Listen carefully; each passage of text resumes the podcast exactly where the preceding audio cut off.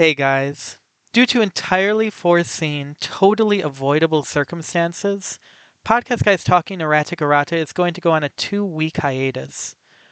We know this is a disappointment and that nothing can make up for it, that we alone send a shining beam of meaning into otherwise meaningless lives lived by rote. As an apology, we'll instead put out two episodes of an experimental thing we're doing called Podcast Guys Talking Erratic Errata colon Podcast Guys Talking to Erratic Errata. So get hype! Podcast Guys takes a long view and a long price. Spoilers will be commonplace. Listen at your own risk.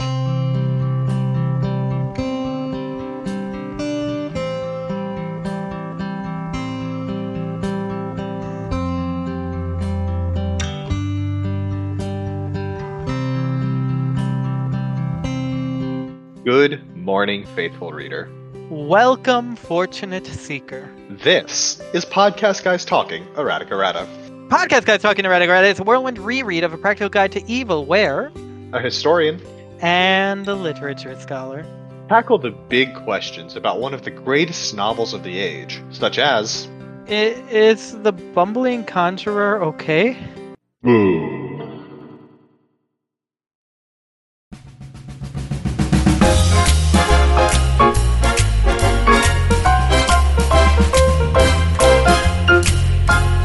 You really think I wouldn't cheat just because I was already winning? Dread Emperor Terribilis II.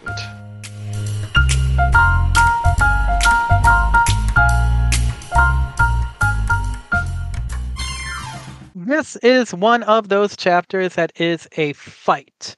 Last time we saw Catherine and her gang somewhat down and out, which means this time everything's going to get worse. And then we're going to have calamitous intervention.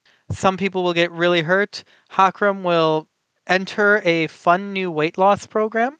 And boom. And boom. Uh, yeah, we get a couple of very cool, very big moments in this. Some character defining defining moments. I mean, the bumbling conjurer's character in this story is forever changed here. Um, but we also get something that's very, very interesting right to start. The wandering bard, who we know is uh, fairly important narratively speaking, starts to taunt Catherine, but Catherine interrupts her. No big deal. That Catherine's rude sometimes. However, the way she interrupts her is by speaking. She says, "Shut up." And the bard's mouth snaps shut, and we go on to hear the heroine tried to open her mouth, struggling in vain against the compulsion. Pardon me. Whose mouth did you say snapped shut? The wandering bard's mouth snaps shut. Now, speaking against other named, uh, uh, you know, there's we've seen it done before. We'll see it done again by very powerful people who have a level of command. Sure, especially where it makes sense to be moving in the direction of victory and whatever confrontation is going on. Fine, Catherine it becomes warden. That's a whole thing about her. But the bard when she is merely the squire without all of her aspects and is at the very beginning of her story she speaks to the bard successfully uh first time around this is one of those moments where you're like oh cool speaking's neat second time around this is flabbergasting My flabber is as gasted as can be. Though, does the bard enjoy any immunities other than horrible immortality and power? not not necessarily but it's speaking to me feels like one of those things that is falling on the narrative the the story pulling the person who speaks into a position of some level of dominance here. And also it's weird that creation is allowing its or that the gods above are allowing its mouthpiece narrative mouthpiece narrative guide to be silenced by the squire.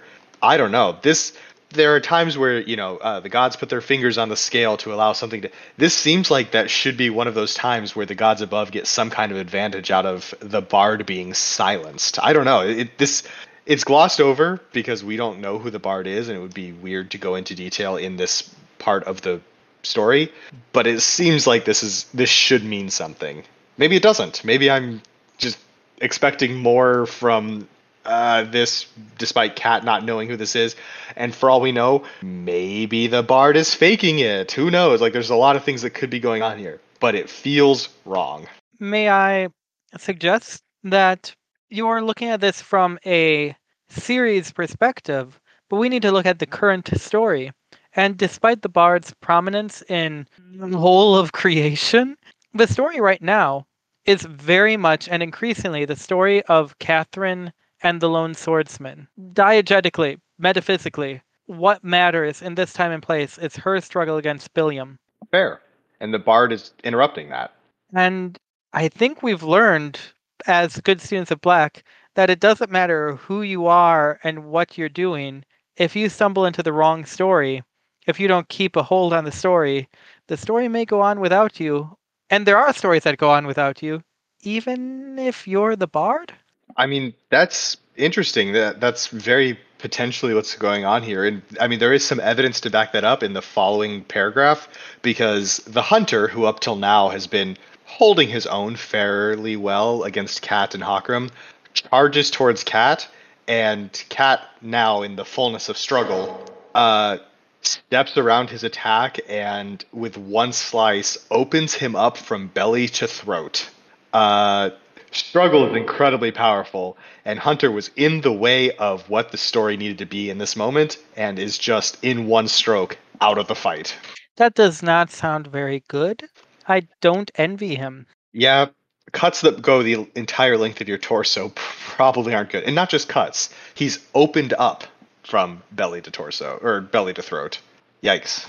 Also missing an, a hand, so he's he's got some holes. But he's not the only one in this fight. There's still more to do. Yeah, there's uh, uh, the mages have shown up and are starting to uh, are, are applying some pressure. And rather than being in the fullness of an initial assault, a wave to break ranks or to kill, um, they've adapted uh, a sort of staggered fire approach. Uh, the cat mentions here. There's a rate of fire um, that's meant to just deal with dug in targets where the they're kind of you know like a uh, what's the term I'm looking for here? Like a rank fire situation, you know, early rifle, where you've got just a constant stream of fireballs being thrown out. It's, it's neat that they've got these things. Not surprising at all that they've got these doctrines for the rate of fire from your mages to deal with different types of targets. Not surprising at all that it's you know effective, but you know a nice little detail. I like it. And we've talked about how yeah, the legions are a great, powerful machine, but at the end of the day, this is a story of named, and they don't measure up, even in their number and skill, to the influence named can have on the battlefield. And that's true, but with the conjurer facing this kind of fire, Catherine makes the astute and ultimately wrong observation that no role could stave off death indefinitely, as long as we're willing to allow those roles to die in between staving off death. I can think of at least two, one of whom is very near and dear to us right now in the story, and near, like there. I just can't hear her right now, who managed to fight off death. But theory stands if exceptions exist. Right. Names are very powerful, but they can be, the, the people bearing them can be defeated. And can be overwhelmed, even when they're better than literally every Legion mage. right. Uh, but that does bring us to an interesting point where uh, Kat's sort of eyeing up the battlefield here, and then she gives us uh, the line that her that there's the uh, warriors of Callow and the soldiers of the legions. Uh, you know, going into the difference between individual versus formation fighting, but then she waves all that away and says, "Didn't matter." Ultimately, all the other fights were sideshows. Black had always stressed that the place of a named on the battlefield was to find the fulcrum, the tipping point, and then to yank that lever as hard as you could. Now, there's probably a lot to be said on the topic I'm about to bring up here, but I'm going to anyway. Why are there armies on Calernia? Why, when an individual name can hold the line. A, a, single individual can shift the tide of battle just by having the right story there. why have the armies in the first place then? What are they contributing in a fight? I'm not saying don't have guards, don't have uh, you know occupying forces, whatever that kind of thing, where you keep the peace. Sure, governments are always going to have that, but armies feel if not fully obsolete, then a smidge superfluous with named, since they're they're the ones who control the narrative. They're the ones who shift the direction things are going. I don't know. The, is that pushing this too far? Is that just that's how the setting developed? I, I, it's interesting to me that this this comment and the thoughts that spool off of it. Let us make the difficult to support assumption that names are powerful enough and placed enough to invalidate the actions of armies entirely. Armies are ultimately only avatars of the will of the named, etc., etc. Even should we make that assumption, they are necessitated because if you are a good king of Callow, how are you supposed to crusade against the tower? If you are the Dread Emperor, what are you supposed to lead in your where are you supposed to lead as you levitate your flying fortress out over the fertile fields of your enemies, raining death and horror? Even if names invalidate armies, armies depend on, rather, named depend on armies, or rise from the armies sometimes, be it a knightly named or the. Is he grizzled? Who? Somebody on Improsor. Somebody's just one of the irregulars. Yeah, the, the grizzled phantassin is that that sounds right to me. Something like that yeah I, I know i know what you mean. I that does kind of i don't know there's a bit of a chicken and egg scenario here. If the named were developing the idea of roles if these ruts were being worn in creation prior to states being big enough to field armies then armies may not have developed which means names had to have come somewhat later, I guess. You're talking about these ruler names needing people under them, especially militaries under them, sure. But if there hadn't been armies in the first place, then those names would not have developed. So I, I don't know. Maybe ruler names like would have been some of the early ones because they rely on repeated stories, and you need a position of permanence for that rut to develop in the first place. Maybe I don't know. Kind of grasping at straws here, but it it just it there's a level here that I, I that I don't know how far we can push this thought that all other fights were sideshows when named are on the field. I don't think Catherine is being fully generous in the statement, and I don't believe armies are invalidated. I think you're probably right. I just think that that statement says a lot of things about Catherine, but also about the setting, since it does come from Black, and he's not a perfectly reliable narrator, but pretty good actually. And I don't know. There's uh, it's a weird thought, and uh, again, I think there could be a lot more said on the topic, but I think it'll come up more as Cat is more involved in armies dealing with things that armies shouldn't be dealing with, demons and such. Oh, they're not dealing with it. Who does? uh, but these these fights between soldiers and warriors are sideshows in this moment, especially because it is such a small skirmish taking uh, second stage to the main fight, which is William and Cat. And they do trash talk each other a fair bit. Uh, Catherine tells him, I think this one will go a little differently. I'm not half dead this time. Which, which is true. Don't get me wrong. But we know we've initiated the pattern of three, which is to say, yes, this one will go differently. And both differentlies are worse for you, somehow. worse than being half dead. Yep. But Cat throws that line out. Uh, I'm not half dead this time, and William responds with again, this guy's the worst. But he responds with maybe the cleverest thing he has said up to this point in the story. He smiles and gives a "Night's still young." That's a great retort to "I'm not half dead." Where did this come from? William's not witty and bantery. Really threw me off. but you know, nice job fitting in with the other named briefly. What's Catherine doing here? In this fight? In this whole town. Oh, uh, getting ready for war and also helping settle the city down because there are heroes here. Okay. So Catherine analyzes a speech from her various positions that she occupies, one of them being the squire in charge of a city. which he had been putting to the torch. And I, I can see how this claim can be made. The city is under martial law. She is one of the two generals in the city. She holds the name, which is both legal and effective power. And effective power is also legal power. Mhm. So there's there's room to call herself the squire in charge of a city. But despite that, in a lot of in a whole lot of ways, isn't it really Afalabi who's in charge of the city?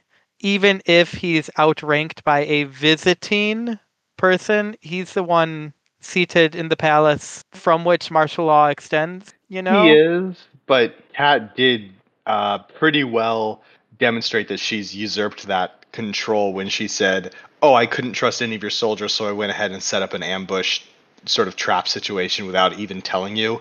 I think that made it clear who actually is in charge as long as Kat's in town. And I think Afalabi recognized that. He kind of like he wasn't happy with it, but he didn't try to argue against it. Yeah. But Catherine just It's her definitely claim. shorthands are very convenient. Yeah, yeah. for sure. That all acknowledged. You know what else is convenient? Hmm. her name is growing. And remember, last time she fought William, she was not even in possession of struggle, but now, now of her own will, and not as just a, you know, instinctual, magical, bestial reaction. She tells us, I raised my now free hand, and strands of shadow wove themselves around it, forming a wicked looking spear. I tossed it at William with a grunt, aiming for his abdomen, but the green eyed hero raised an insultingly skeptical eyebrow, blah, blah, blah. Uh, this is new. Uh, Catherine, what a lovely manifestation of deadly projectiles. Congratulations. You're growing up. new and kind of unsettling.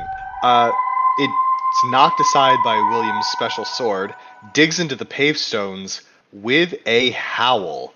And this isn't just artistic license, oh, it's loud. Nope, because it's a howl, and we know that because Catherine follows it up with, I hadn't figured out how to make it stop doing that yet. She's weaving together dark magic, and uh, this shadow magic is screaming when she throws it, and she doesn't necessarily know why or how to make it stop. So uh, there's some uh, pretty unsettling weapons being used in this this duel here. I don't like it. It's not great. Uh, we That's all, wonderfully anime. I mean, it is, and the next paragraph begins with another example of that. Uh, named power. Sometimes it feels like it's hard to get an exact grasp on what it is and how strong people are just from a how, far can they jump or how fast are they? And i think that's intentional. There's some blurriness because that way it allows the narrative to carry the weight rather than actually a strict like comparison of who's stronger. But it's very easy to forget that the named are absurdly strong when they need to be. Pat jumps leaps towards william at just a dead sprint. She's barely into her name and still when she goes from a standstill to a run the stone under her feet breaks. She cracks the ground as she runs. That's just unnecessary. So much. So, Practical Guide to Evil is canonically an anime. Yes. I think it's a manga because it's written. Oh, you're right. I'm sorry, I'm not very up to date on. Go ahead, alienate some of our listeners. So, Catherine says William took a single step back and adjusted so he was facing me as I stood back up. He waited with his sword raised, unhurried. I was the one with the time limit. He could afford to let me go on the offensive and wait for me to make a mistake. I grimaced. This is true. She is on a time limit. She is enjoying the short term boost of struggle, but that's what she knows, and I don't think he does. And the only time limits he's aware of are he's fighting with a small group of lone heroes, but not lone lone, in a city filled with enemy forces that are surely going to converge or something. Also Warlock. He he's the one with the time limit from his knowledge. He doesn't have a plan brewing other than he's got people getting ready in another building we find out are all robbered. Catherine is not looking at the fight from his perspective. I mean, he she explains why she's on a timeline. that's all fine. I think the thing is, as far as these the duelists here, the the two combatants are concerned, Warlock is mostly a non-factor in this engagement, and he's the only threat really to a band of heroes left in the city. I mean, yeah, more legions might show up, more legionaries might show up, and then the lone swordsman swings his perfect cutting tool through the shields and arms and heads of the legionaries like he's been doing and they just die uh, outside of the named in the city none of them no one's really a threat to this band especially since again heroes they're outnumbered by the minions of darkness they're going to win unless warlock shows up which they don't think he's going to yeah he he can hang out here all day and be outnumbered and that's fine for him I hate heroes. honestly As would anyone with a heart. Beat. Uh cat is in a, a fight with william and he's got a sword that is incredibly lethal.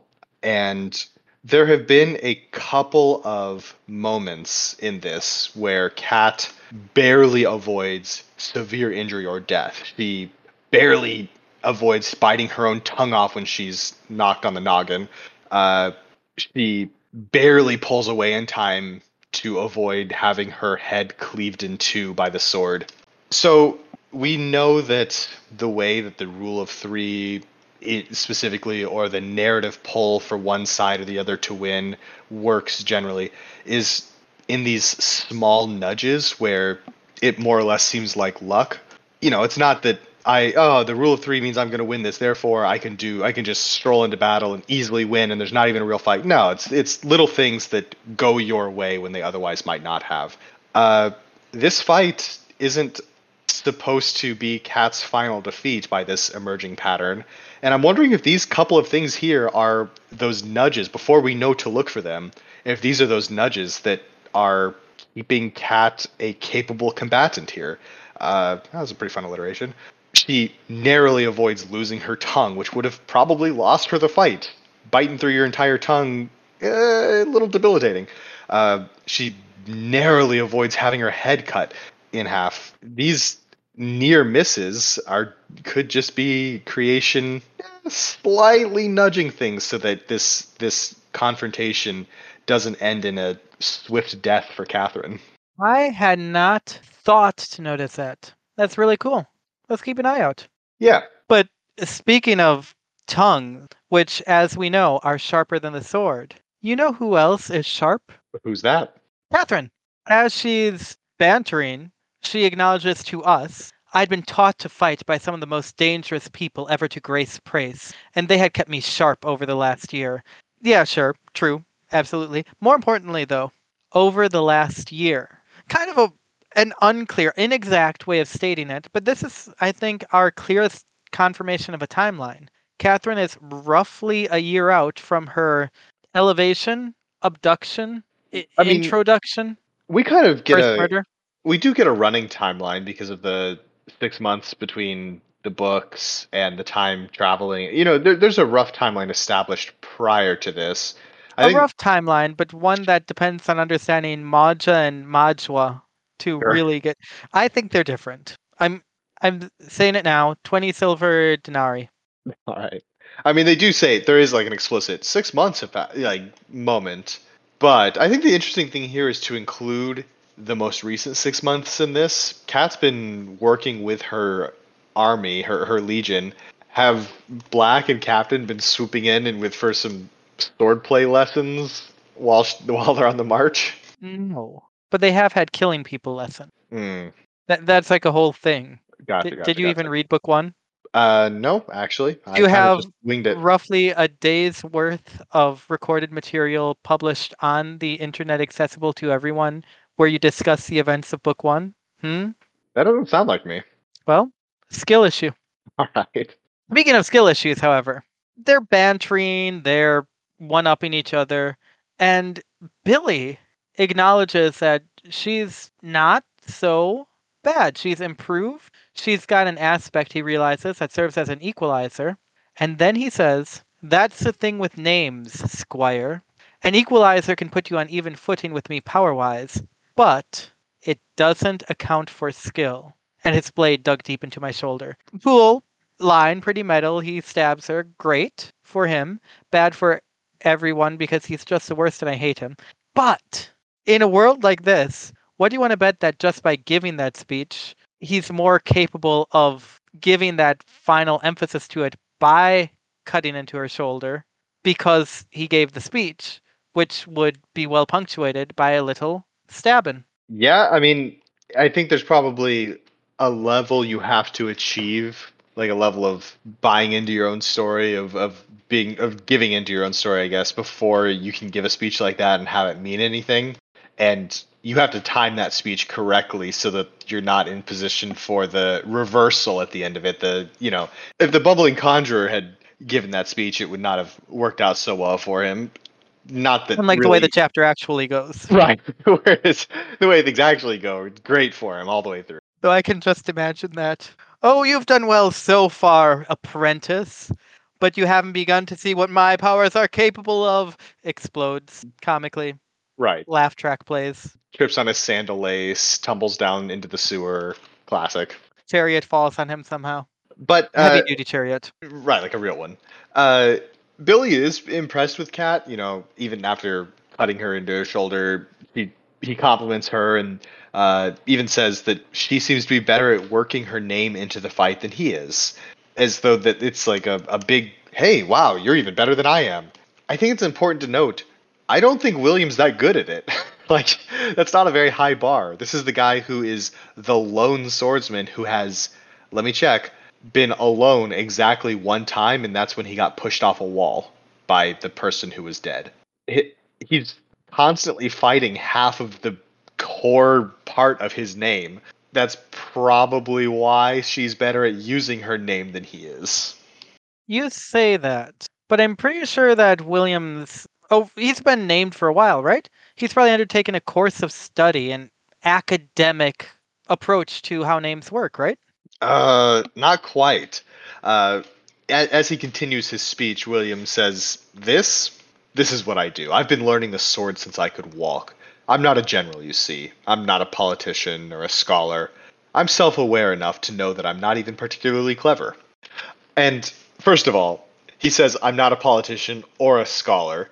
Hey, Bill, we know. Okay, we've we've seen the way you just exist in the world. Uh, but this this little this line is great because it's the first time where he is both introspective and talking about something important, and he's just completely right the whole way through. He's not a general. He's not a politician. He's not a scholar. He's not particularly clever. Nice job, Will. You got you you got something right. You know, hundred percent on that one. Honestly, eh, Oh, I'm upset that it's Billy. I am on record as being here for the himbo, and he's not a himbo. He's a monster. yeah. But traits like that, and that's why I agree with Carmelita, who comes onto the scene and just bolts him with lightning and continues to. This isn't a bolt of lightning, really, it's a stream of lightning. She says, Would you shut up already? Billy falls to the ground, and the redhead continues to pour power into the spell. That's how you should treat a man like this. It's also important to note that this bolt of lightning strikes him directly in the face. She's uh she's not messing around here. I wish there were a joke that could be made about stupid or evil with electrons and protons and positive, negative, but not getting one here. Well, yeah, this isn't a science podcast. No, it's a theology podcast. It is. Uh, so Kitsune blasts William with lightning. Uh, Kat is talking to her. There's some some back and forth, and she says something about the sword. It's wrong. And the mage uh, reveals a little bit about herself here. You know, we know that she's part Fey, but she says preaching to the choir here. Turns out she's half Fey, half angel.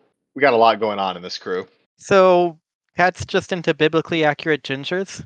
yeah, you got it. So, Catherine knows better. Hakram's getting an idea. Apprentice knows better than Catherine at this point in terms of name lore and story stuff. But Kat needs to talk to her upper management, if you will, because she questions if Hakram's here, where's the thief? And the mage replies, she disappeared after he punched her in the face.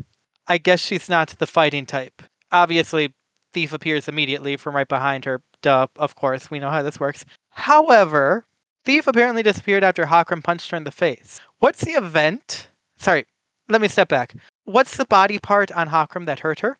Uh, presumably a fist.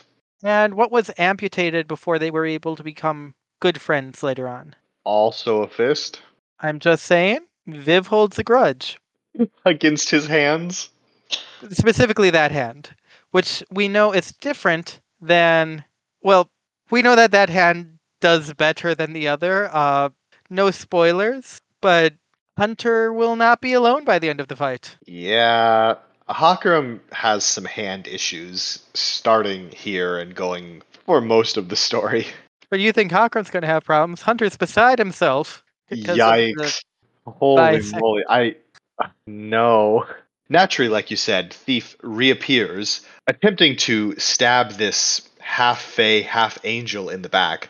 And fortunately, she is saved by Zeze, who is engaged in a duel, I'll remind you, and he's a little busy at the moment, and he still manages to catch a stealth based name in the act of being stealthy and blast her out of there to save uh, a couple of people from uh, probably pretty dangerous wounds.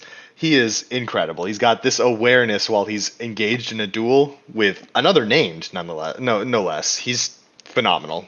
He is. And with him watching over the party, nothing bad could possibly happen. Except, you know, whoops. Uh, while this is all going on, Hakram has been fighting the lone swordsman, and they Kat looks up just in time to see this special sword of his tear its way through Hakram's chest and take a hand with it. Whoops. I don't want to speak too strongly here, but I feel that it's unenviable. Yeah, it's not great. But the cavalry arrives, almost literally. Or chariotry? We give me a fi- second. Give me a second. Oh, okay. So this would be something along the lines of a Deus Ex Curus. Okay. So thank you for pausing to get us that. the warlock rolls in literally on a chariot. Great. It's a chariot that is flying, being pulled by two pitch black winged horses. The warlock is so cool in so many ways, and he knows how to make an entrance. Also, as part of this entrance, this flying chariot runs over William and tramples him. So, you know, A plus all the way around. Warlock gets it. He knows what to do. And more than that, he doesn't just do the right thing, but he does the right thing right. Because he shows up, he puts the reins down casually, pulls at his gloves, and says, Well, this is a mess. It used to be such a nice city, and now there's blood everywhere. Think of the resale value, children. He is elegant. When the conjurer shoots some flame at him, he just has a put on sigh, wiggles his hand, and redirects a spell to catch Thief in the chest. I, I love him. Yeah, he's phenomenal. Viv is having a bad day. She goes goes for a stab, gets bodily thrown into the air by the apprentice. Just as she's getting her bearings and crawling out of the wreckage of this house, a blast of fiery bird, uh, a flock of fiery crows crashes into her chest, throwing her out of sight. It, it's not going well for her. Okay, so Hunter is indisposed. Mm-hmm. Bill is, I was going to say underfoot, under wheel. Yep. Thief is aflame. At least three of them are having a rough time. I don't suppose anyone else is having a bad time in a way that we remember and quote all the time, even before embarking on the podcast. Yeah, we get uh, one of the most memorable scenes in the entire work for for both of us and for many people, I assume. Uh, Conjurer is already casting. He's here to. He's he's setting up to take on the Warlock, and uh, uh, the Warlock lazily points a finger in his direction and just says, "Boom." and a and a perfectly symmetrical charred hole appears in the middle of the hero's forehead and then his skull implodes on top of it it's so good. We we know how powerful the calamities are or we hear how powerful they are. We see them sparring and how it's yeah, shaking the countryside. We see some flashbacks yada yada yada. And here we have this hero who's been causing a bit of problems and he's in a band of five and he's pretty dangerous and he's been holding his own against apprentice.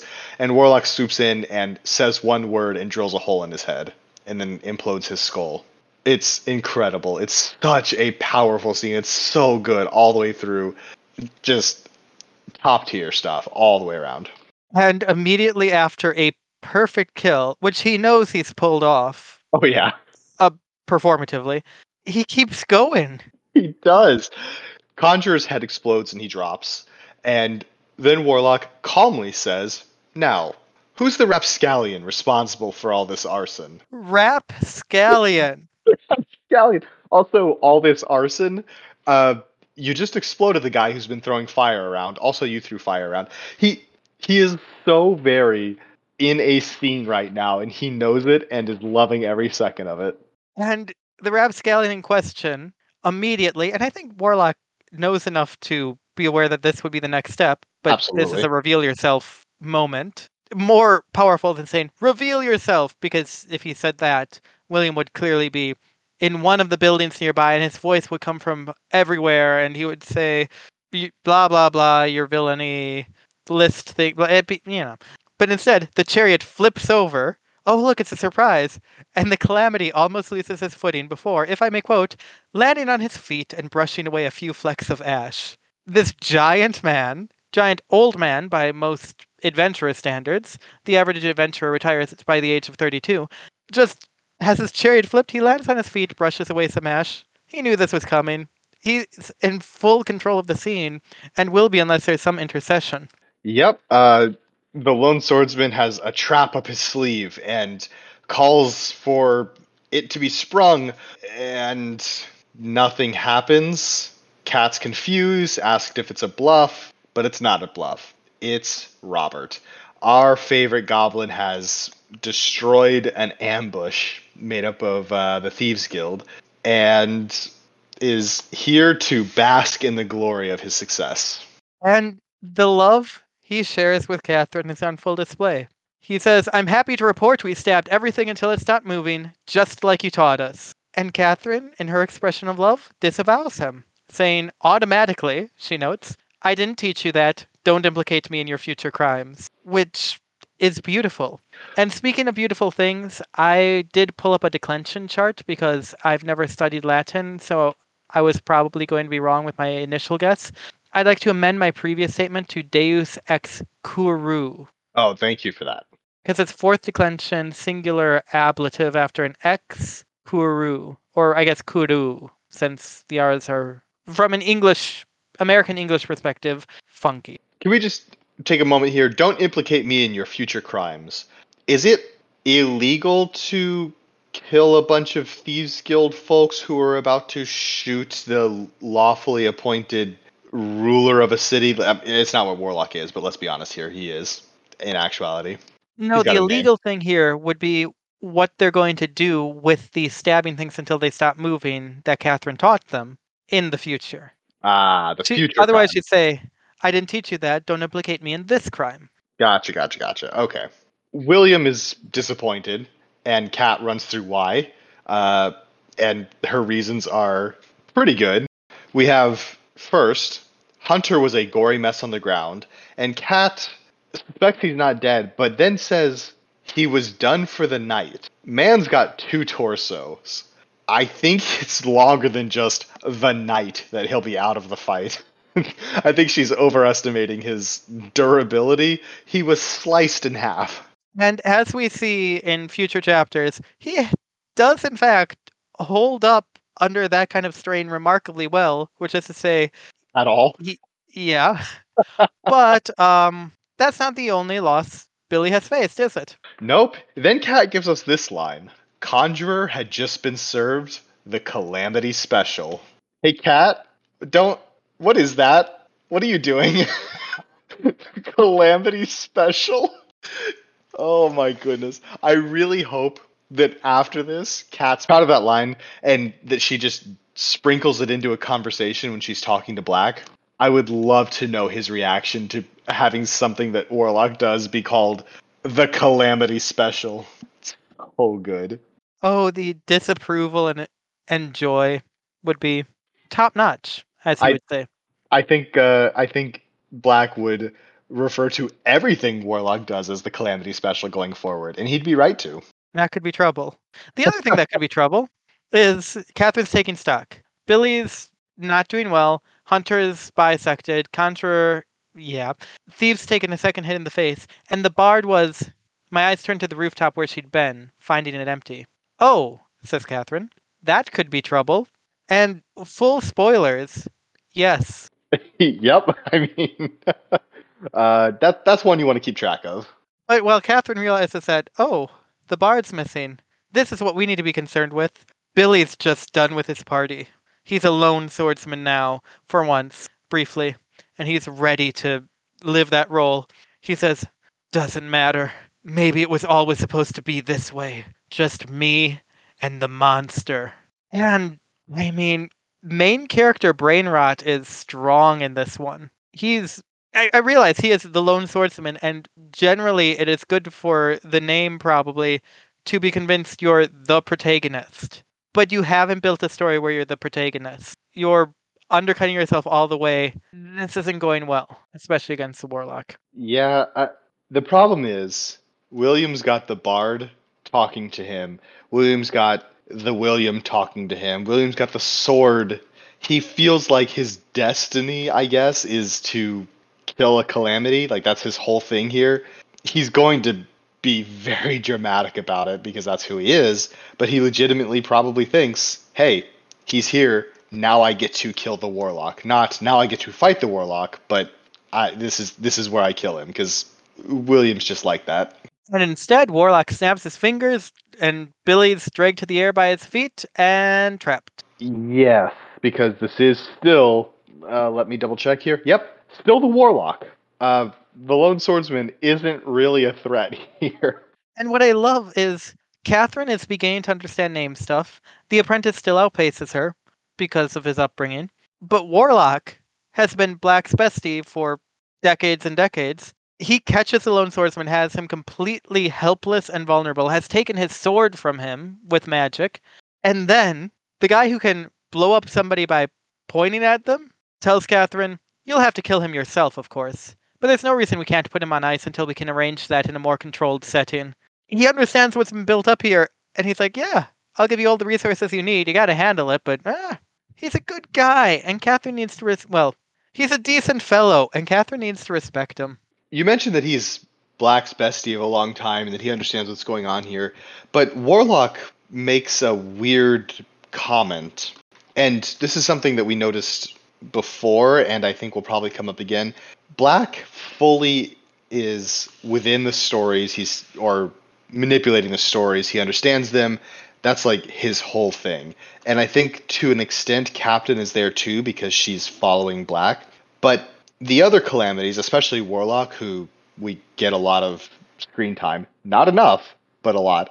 Um, seems like he often overinflates. He's he's a very confident person, as he should be but I think he misses how that confidence interacts with stories a lot of times, or sometimes. I mean, it only happens a few times, but it does happen where he is so sure that because he's the warlock, because he's so good at what he does, that the other side is not truly a threat to him. That I, even if he takes the fight seriously, takes the engagement seriously, his comments, I think, undermine his position. And this is a prime example of that. The Bard shows up and says, nah, that's not going to happen to the putting him, William on ice comment. And Warlock goes on this, oh, Bards are so annoying, and then pauses and says, on the other hand, I've been meaning to dissect one of those. I thank you for the sacrifice you volunteered to undertake on behalf of the Empire. It's there's there's banter oh, I'm going I'm going to win for sure. And then there's assuming your victory in a way that coming from him doesn't feel like banter, but rather just, yeah, of course I've won this fight already. He kind of card he's already played in the battle to great effect because oh, right. you you do get a freebie. It, and on a, in a surprise attack against pretty inexperienced people and the kind of person who's a direct matchup, but your story doesn't interact yet. Yeah, sure, you can just kill someone. But a bard, especially, I don't know. This feels like a mistake, and it is. Uh, and it's like the kind of thing that Black wouldn't do. That Cat uh, might do, but intentionally. For Warlock, it feels like he's just speaking his mind and not really paying attention to what it means for the story of this fight. You, he spent so much time with Black. How does he not know better than this? Because he's not black, and that's already a fundamental difference in scale of story awareness. Warlock understands the story. Warlock has all the information he needs, and in fact, Warlock would be able to work this out if that's what he were doing. But at this point, he has held the stage for a few minutes and he's still the center of attention. He's in full on performance mode. This is a charismatic guy who is used to an audience and frankly enjoys it. He's getting a little carried away because, come on, that's a great line. I, look, I'm the warlock. I'm gonna get the bard and dissector. Aha! It, they're gonna love it. The goblins are gonna tell that to everyone. It's gonna get back to Black, and Black's gonna say, "Oh wow, okay, so you're so amazing. I realized that you were always my favorite calamity." But you know, oops. I, it'd be a it'd be a more forgivable, in fact, a more beneficial line if, say, at least one other calamity was nearby, waiting in the wings to step in and actually lock down this fight you know, if he said that and the bard says something about, oh, no, you'll never catch me, and then Ranger steps out of the shadows, you know, like that, that's one thing. but uh, that's not how it, it shook out. No, no, no. The bard knows how to handle things. She shows up, she does a little narration. So she tells everyone what's going to happen because she has to tip her hand because she's like that. And then she lays things out, buying yet more time. I get it. Things aren't ideal, what with Conjurer having gone all explody. And I'm sorry, but I like her. Even though she's a bard, gone all explody is very good. it is. She acknowledges Hunter's doing his best imitation of a pile of fresh pork chops. And then, but come on, any team with a woman as outrageously beautiful as me on it, it's basically mandated by the heavens to win. And I'm sorry, but that's I, I, I love her. Okay, she better win this fight or win this escape. Like being conceited is the most attractive thing a human being can do. Yeah, have very healthy relationships. Uh-huh. Don't worry about it. You do definitely. Uh, and Kat follows this up with instead of something clever or like something about how the fight's actually going to, going to go, she decides to just weirdly insult the bard's nose. Says that it's outrageously sized, presumably large. That, that's a weird tack to take for Cat. It's it's I mean it's very rude, but not in a ah we're fighting and trying to kill each other way. Just like an unnecessary appearance insult out of nowhere, and the bard doesn't like it. It hurts her feelings a little. Mm-hmm. But you know, if she doesn't like the nose, maybe you know she does get a new nose by the end of the story. That's true. But she's got a great set of I'm just distracting you moves that everyone falls for because she is just so audacious. She says she's taken whatever excess power there was when the tower ward went down, shoved it in a bottle, and created a sharper multiplied by about a thousand. And she pulls out a bottle, and Catherine says, That's a half empty bottle of rum. Unabashed, she says, That's embarrassing, without looking embarrassed, and pulls out another bottle, this one emitting an ominous blue glow. And we have a great juxtaposition between Catherine's naivety and Warlock's competence. She's got this ominous blue bottle, and Catherine says she hadn't been lying. Warlock cocked his head to the side. Are you trying to bluff me with a bottle full of common Callowan sprites? he asked incredulously. That's magnificent. It's excellent. And she's been called out, so the bard curses and says, All right, so that could have gone better. I'll admit the plan still has some kinks to work out, but that's okay. I was just a distraction. It's phenomenal. She does these very dumb things, and it's so goofy. It's so bard like, and it works so well. And then it, you know, it's it's pretty funny. It's a, the double bluff that ends up being actually nothing, and then Warlock gets shot. So uh, the plan worked way better than it had any right working. No, shooting the warlock works way worse than it has any right working. Yeah, by the end of this, there's smokers and everyone's gone and whatever. But the arrow takes warlock in the shoulder. A mage, which are, you know, not the same physical paramounts that martial named are going to be, even though Warlock is tall, dark, and handsome. Mhm. He's still, he, he- you know, he's still not, I don't know, the Mirror Knight. no, he's But- not. When the arrow takes him the shoulder, the calamity barely blinked before turning in the direction it had come from. Before I could even see what was there, half the rooftop was on fire. Whoops. He's he's got an arrow in him, but whatever. He'll deal with it. That's how you react if you're shot in a video game. I love him. he, he's very good. I mean, just the instant response, the lack of any actual consequences to being shot. Next chapter, he, you know, we get a, a bit where he's talking to Black briefly, and this is, if not today, it's the next day. It's very soon after. And he doesn't even bring up the fact that he's been shot. Not even a, a playful like, ah, I can't believe you're doing this to me. I was shot yesterday. It does like it doesn't even register at that level for him. It, it just does not matter. I'm sure it's healed by the end of that paragraph. He's got the magic to spare. Uh, fair. So I went on the wiki because I was curious, and I know the wiki is not wholly complete, inerrant, what have you, but it seems that there is no definite confirmation of which hand Hakram loses in this fight anywhere in the series. Oh, how about that? I haven't checked this myself. However, I don't need to because there is definite confirmation in this chapter. Oh, Catherine goes to tend to him. She says it was disturbing to see an orc his size looking so frail, which is not a word you want to use to describe Hakram because you're wrong. And then Catherine says, You'll be all right, Hakram. So his left hand's cut off. I, you know, it would have been polite as your, as you know, my co-host to have warned me that we were ending the podcast before we got into the last episode. But I, you know, I guess there's nothing I can do about it now.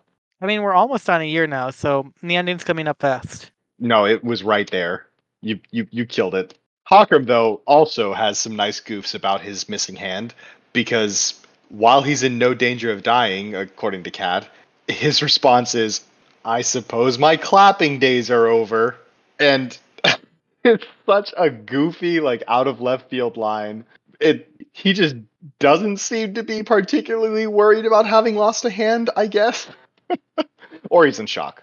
I think more likely he doesn't even care because he's Hakram. He's just that metal. No, he metal comes later. First, it's bone. Oh, you're right. You're right. I'm sorry. I'm I get it all mixed up. Speaking of the upcoming things, hmm I have two reasons I love Warlock so very much. First of all, we know this is a deeply racist in the sense of speciesist world. Yep. The Praesi hate the orcs because they're not where they should be. The Callowans hate the orcs because they're evil.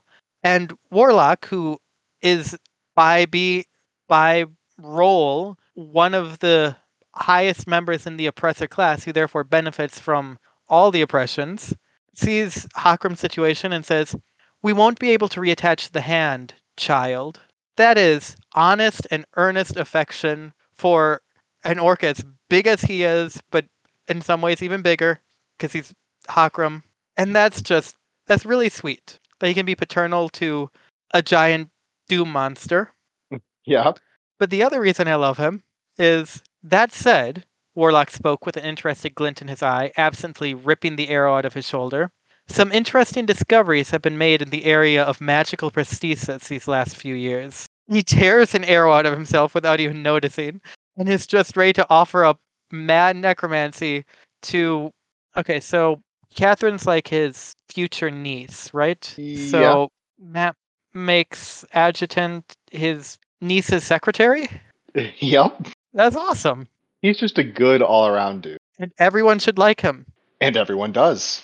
Except probably the five um, the four heroes from this fight. Three and two halves. Yeah, that's true. And we end with Hakram grinning and saying, I'm listening, which none of you are allowed to do any longer. Because because that is the end of this episode. join us next week on Podcast Guys Talking Erratic Errata as we discuss Manual necromancy blind imitation. and unwashed masses. Wade in their blood.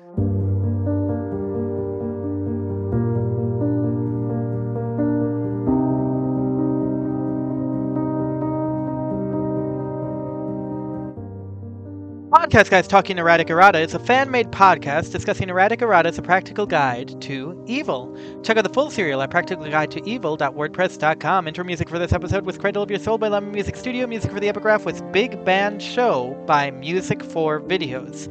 Sounds for the Spear were an amalgamation of Sword Thud, Sword Hit, and Howling 4, all by Pixabay.